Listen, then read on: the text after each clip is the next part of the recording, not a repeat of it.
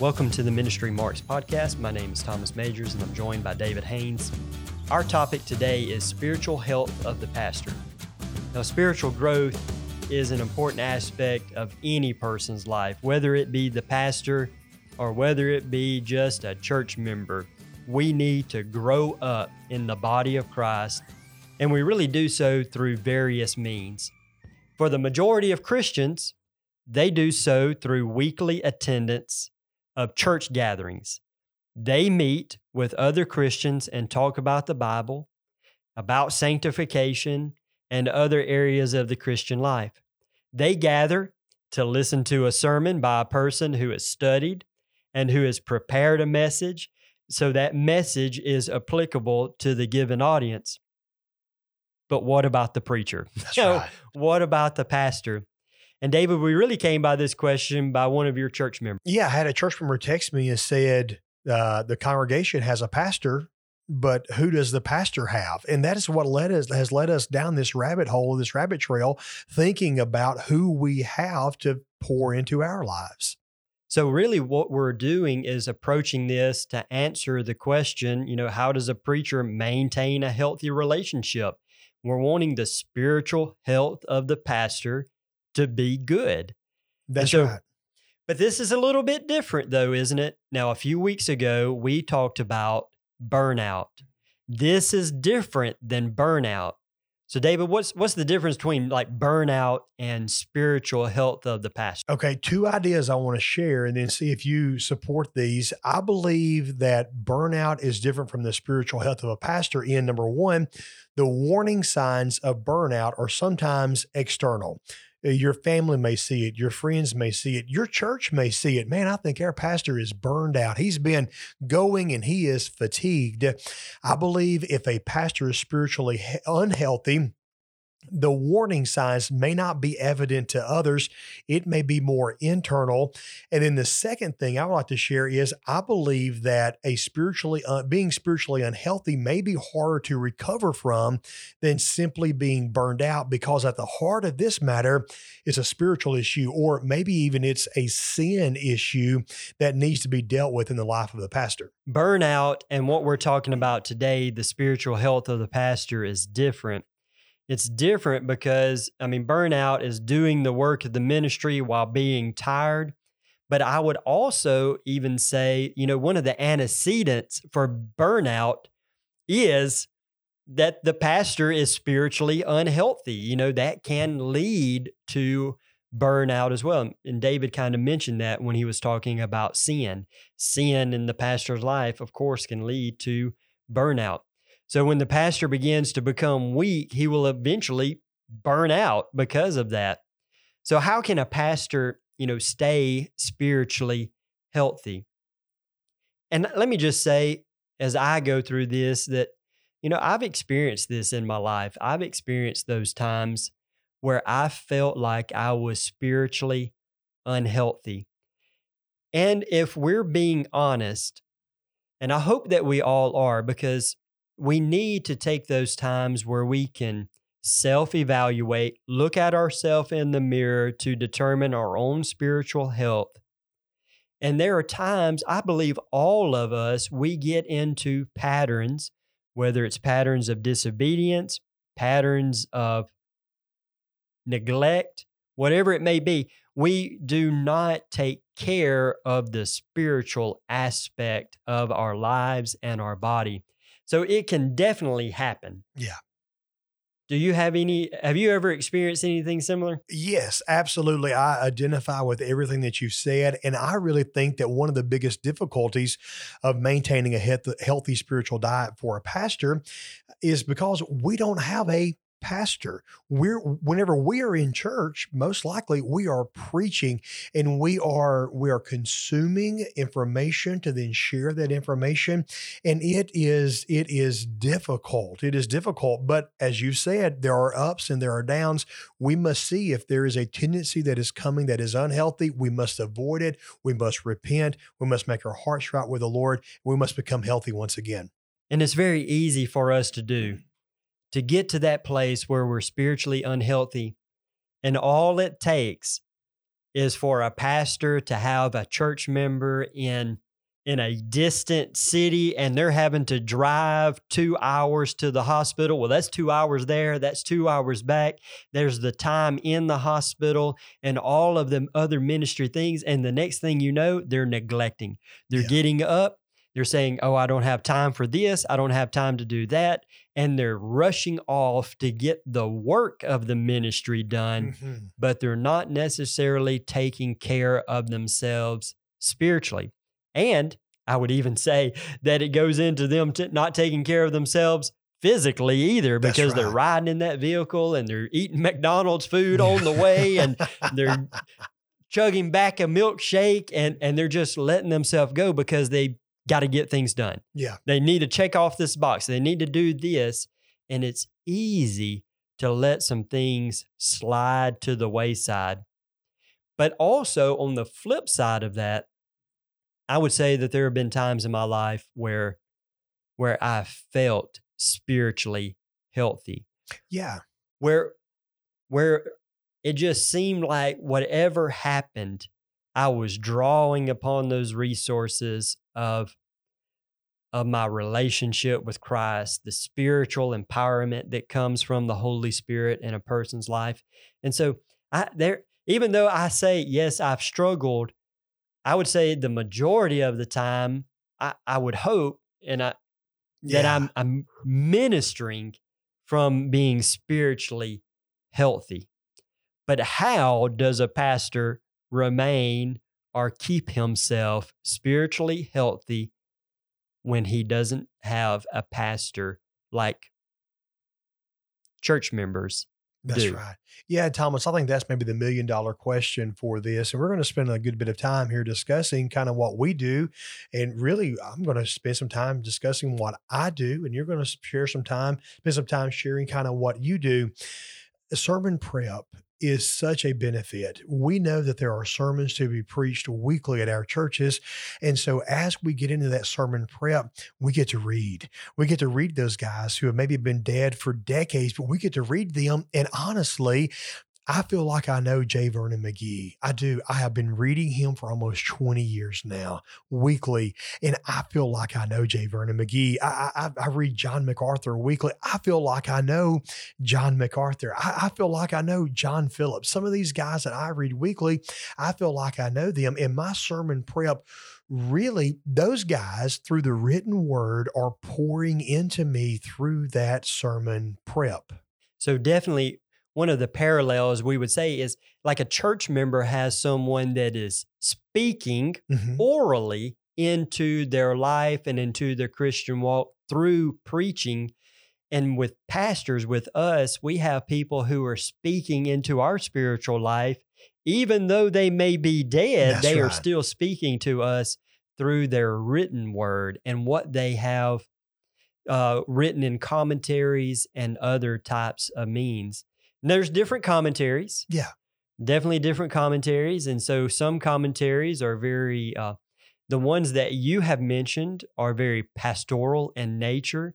They're not necessarily what we would describe as technical, Right. but they are definitely pastoral. So they're going to give application and they're going to they're going to really apply that to the person who's reading it. And it can be it can be an act of worship Mhm. to read through J. Vernon McGee or John Phillips or John MacArthur. yeah. And uh, and so it is them speaking into our life through that reading. Yeah. I agree. I agree. Thomas, I also think about podcasts. I listen to a few podcasts about every week. I listen to a Robert J. Morgan. He has a podcast going right now about the biblical or the Christian founding of America. I listen to Five Minutes in Church History. It is a fantastic podcast. You and I are really good friends with the Imperfect Church podcast guys. Ryan Reed, John Martin. They don't have any sense, but boy, they are fun to listen to. If you're one of our listeners, you very well could love the Imperfect Church podcast. And I listen to podcast. And as a podcast listener, I develop a one-way relationship with the guys that are that are teaching, that are leading. And Thomas, eh, just to be honest, it's very humbling. There are listeners of ours who have a one-way relationship with us. We may never shake their hands, we may never really know them, but they listen and we appreciate their listenership and and we are contributing to their spiritual health just as the guys at the podcast I've just mentioned, they have contributed to my spiritual health. I would agree. And and podcasts are, well, they're not necessarily new, but they are very popular right now. And I listen to podcasts. We're traveling. Preachers spend a lot of time on the road, and we could waste that time or we can redeem that time. And I, I like to redeem that time by listening to podcasts. Every morning when I get up, I listen to a podcast while I'm I'm running. I listen to podcasts while I'm driving down the road. I listen to the Imperfect podcast and the Gospel Rain podcast, and and I also listen to one that is a well, it's called New Testament Review, I believe it is, and it's by two Duke uh, University PhD students. Some would not find that very edifying. I, I think you're saying some, as in David Haynes, would not find that very edifying. some some would not find it edifying. All they do is take a book about some topic in the New Testament and they review it. So they review books by Rudolf Bultmann and they re- That'll they bless re- your heart. they review books by Bauer and others and and so yeah that's not for everybody but but I find it very stimulating and I like to I like to think about the Bible and think about God and that just helps me that helps me do so but podcasts Yeah. yeah, man podcasts are great Yeah. for pastors Yeah, discipleship groups. Those guys that I meet with on a regular basis are such a blessing to my life and they help hold me accountable. Man, I think it's really good. Also at our church, we're doing a monthly Bible reading plan and I see our people going through right now we're reading through the book of Acts. I'm reading through the book of Acts. So are they and we're talking about that, and discussing it. Man, I think it is really really good. We cannot end this podcast without talking about Bible reading for Yeah. the pastor. The pastor has to read the Bible. And the pastor needs to read the Bible apart from his sermon That's right. preparation. It can be edifying, and it is edifying to read and to study and to prepare sermons, but also we just need to read the Bible to read the Bible and not as part of some type of study. I get up every morning. I get up, this is my routine. I get up at five, I go running, and while I'm running, I listen to a podcast. And when I get back home, I read my Bible reading and I take a moment and have prayer time. Then I get ready for the day and then I'm out the door and whatever happens, you know, happens. Yeah. But I have that time in the morning. Thomas, do you always read through the same translation of the Bible or do you mix up your translations? No, currently I'm reading from the New American Standard.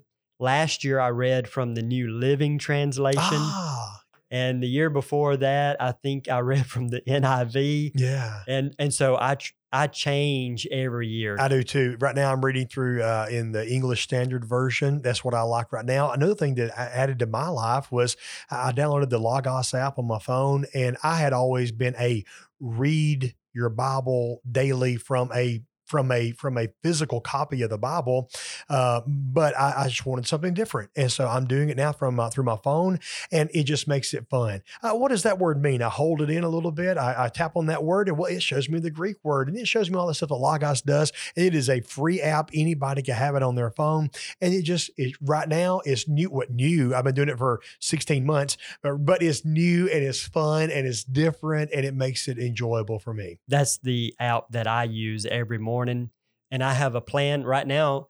Last few years, I've developed my own plan where I go through the books and I make Proverbs come up every month. I'm Yeah. reading through the book of Proverbs every month.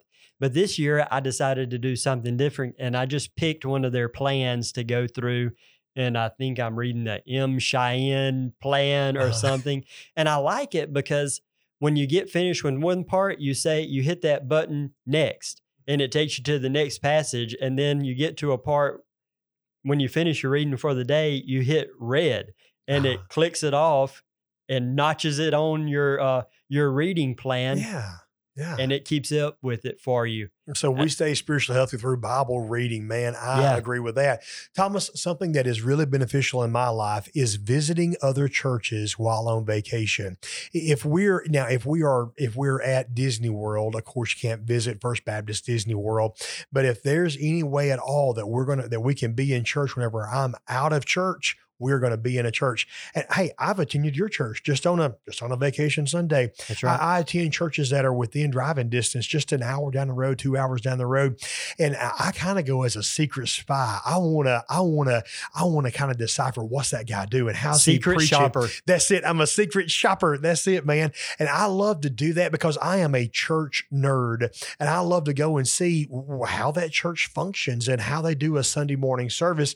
But it is so beneficial to just be under the preaching ministry where we don't have to do anything. There's no prep. All it is is sitting back, singing, worshiping, and then listening. We don't even have to give an offering at those other churches. So it's a good Sunday, man. So, one of the things that a pastor needs to do as well, and that is listen to sermons. We need to go, we need to be under preaching, and however that may come about. You and I, we go to the pastors' conference every month. So, every month, at least one time out of that month, we're going to be preached to Yeah, by some yeah. at least yeah twice. We have two preachers on those days. And so we're going to have preaching live in person preaching someone in front of us. But then there are also times where we can listen to sermons. We can watch someone on television or we can listen to someone on the radio or we can even listen to some of the sermon podcast That's right. Yeah. I find that very edifying. I like doing that. And I also like reading sermons as well. So, of course, I have on my Logos, I have every sermon that Charles Spurgeon of his Spurgeon collection. It's into the thousands of Yeah. sermons. And I like I like reading those. I like reading Martin Luther's sermons and John Calvin's sermons and and others from history to uh, to see what they were saying to their congregation and allowing not just for research purposes, but I like reading them to to allow that word to speak That's it. into my life For your spiritual well. health. Yeah. That's right. And you know, Thomas, I don't want to give you the big head here, but one thing I actually wrote down the plan to say is that our friendship. Now, I'm, I, we have other friends. There are other friends who, who who we benefit from, but I have benefited from my friendship with you, and it has challenged me. I have always looked at you as more intellectual than I am. Now, podcast listeners, it's not the case Yeah. but I've always looked at you as more intellectual. And and whenever we do this podcast, I know that I've got to be on my on my game to have something to say so that so that you don't have all the good information. And so our friendship challenges us. And I would I would say to a pastor, have somebody that challenges you. Have somebody you can call and you can ask about John chapter 3. Hey, what do you think Jesus said to Nicodemus? What do you think this means?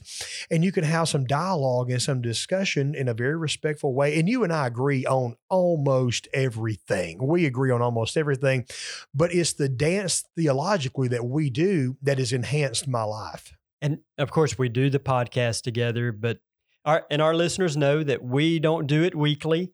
We release them weekly, but we spend an afternoon and we may not talk every week by phone, but a lot of times we'll send a text and like the other day I asked you about something and we just kind of text back and forth. And so we're I would agree. I'm learning from you and that relationship. We're able to disciple each other through this relationship, like, uh, well, like Barnabas and Paul. You know, just just walking beside each other and and discipling along the way. Yeah, I agree with that. Thomas, one one last thing I would like to add is something that Robert Coleman said in his 2010 book, The Master Plan of Evangelism. He says this In time, obedient followers invariably take on the character of their leader. I think it's a big deal. We as pastors need to stay spiritually healthy because others will take on our character. Others will take on our spiritual health, you might could even say. So I think that would encourage us to take on the character of Christ, kind of like what Paul said imitate me because I'm imitating him. And I believe it's a really strong encouragement for us to be spiritually healthy because those who follow us will one day look a lot like us. One of the things that we haven't talked about either is devotion books. Wonder if you use a devotion book or if you use or if you read Christian living books. I do not. I do not read a devotion and I do not read Christian living books, you know, like Max Lucado and things like that. Do you do that? Okay, I have. I have read like a uh, 365 days with Johnny Hunt. I have done two Johnny Hunt studies. Eh, uh, maybe 10 years ago, I've done. I did two of those. They were really good. I enjoyed those. Um, I have read probably 12 to 15 Max Lucado books. I really enjoy reading those because it changes my perspective. If you've never read Max Lucado's book on David, I don't remember now what the title of it is. If I knew you were going to ask this, I would have looked it up. His book on David defeating Goliath is the absolute best I've ever read because of his descriptive quality of what all is happening. A Lucado book for me is a audio movie I can see it. I don't know how he is so descriptive. And he, reading his books helps the descriptive nature of my preaching. But I have not read a Max book in probably four years. Shame on me. And I've not done one of those uh, daily devotional studies in probably 10 years. But now that's not, I, have been the last two years and two and a half, three years, I've been really busy with doctoral work. I could see myself digesting many Max books over the next decade. Uh, but then again, I may not. But yes, yeah, so that's something I have done and I enjoy doing. So it's definitely something that pastors use and can use to become spiritually healthy.